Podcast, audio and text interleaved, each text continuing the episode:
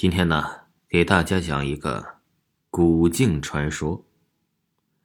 在这么一间卖古代家具的地方，靠近墙角有一面镜子，镜子被镶嵌在一古老的木质桌子上。听行家说呀，这东西大概就有将近二百年了，做工不错，一直保留到至今。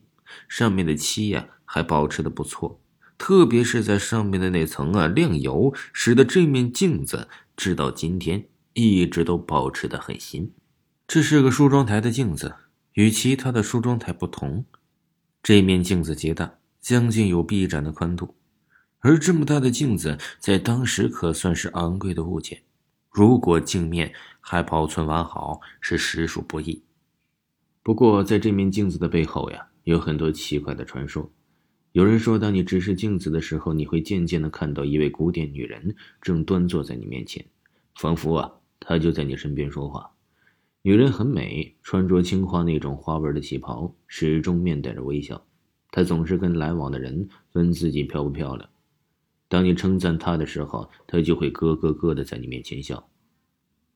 当你直视时间久了，为她的美貌所沉醉的时候，她会拿出一块手帕挡在嘴边为你遮掩那份尴尬。不过，当你看见那桌面的时候啊，你所幻想的一切可能都是个错误，因为那张桌面与其他部位不同，上面尽是划痕。最早的一个故事要说，它的第一个主人，这面梳妆台是从他娘家带过来的嫁妆，但是打造它的时候价值不菲，可堪比皇宫贵族的气派。女主人对她很是喜欢，经常啊打发下人擦拭她，爱护备佳。女人坐在了镜子的前面，看着镜子里面自己的容颜，那就是一个美丽漂亮的女人。我会不会是这天底下最漂亮的女人呢？许久之后啊，镜子竟然开了口：“是的，你就是最漂亮的女人呐。”其实啊，是她本人说的。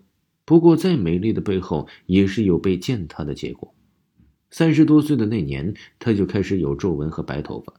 这一切呀，竟然是败在她不争气的夫君所赐。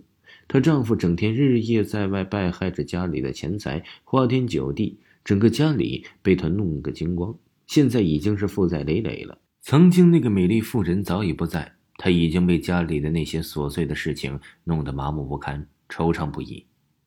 竟然家里唯一剩下的就是这面镜子，而自己的夫君连这个也放不过，要拿去变卖。最后啊，一晚女人坐在镜子面前看着自己，脸盘还是那个脸盘，只是皮肤干枯无光泽，两鬓已有了白发。女人哀怨地说：“再漂亮又有何处？如今落到这步田地，我最心爱的东西也要被卖掉。如今上头人天天上门，吓得我东躲西藏，活得实在是没劲儿。”要这脸蛋还不如不要啊！说完，他拿起剪刀就要在他的脸上割成了两半结果呀，鲜血滴落在了桌面，他俩就开始疯狂的划着桌面，最后对准自己的手腕插在了上面，鲜血狂流。女人死了，但是女人和心爱的镜子没有分开，她竟然成为了镜子里的人，她的灵魂就躲藏在镜子的深处。他开始后悔自己在脸上留下这种伤疤。后悔自己变丑，只有躲在镜子里，背面不敢示人。那片天地只有他自己。如果他会变漂亮，那该如何呢？直到那面镜子的下个主人或者下下个碰到了合适的主人。民国时候，这面镜子到了一个著名的交际花手里，他很喜欢这古色古风的玩意儿，花了很高的价钱买下了它。他竟然把它摆进了自己的卧室当中。他经常带着一些男人回来住。面对着镜子搔首弄姿，和男人们呢做着各种动作。他很喜欢看着镜子之中的自己。平日里，他总是在镜子前吸着烟，直视着自己，很美，的确很美啊。忽然，他听到吸烟对你的容颜不好。交际花愣了一下，这到底是谁在跟自己说话？他竟然不让自己吸烟，仿佛就是从心底里发出的声音。一口烟雾喷吐在了镜子上面。奇怪的事情发生了，镜子突然对着自己咳嗽了起来。交际花更是不明白了。随着烟雾的散去，他发现什么都没有，一切如常，只是镜子里的自己忽然变得更加靓丽，颜色红润，他开始在自己的脸上涂抹着胭脂水粉，确保自己永葆青春。再漂亮的脸蛋也会慢慢变老、变皱，这是自己心底里发出的声音。他很不想听到这句话，就丢东西往上面发着脾气。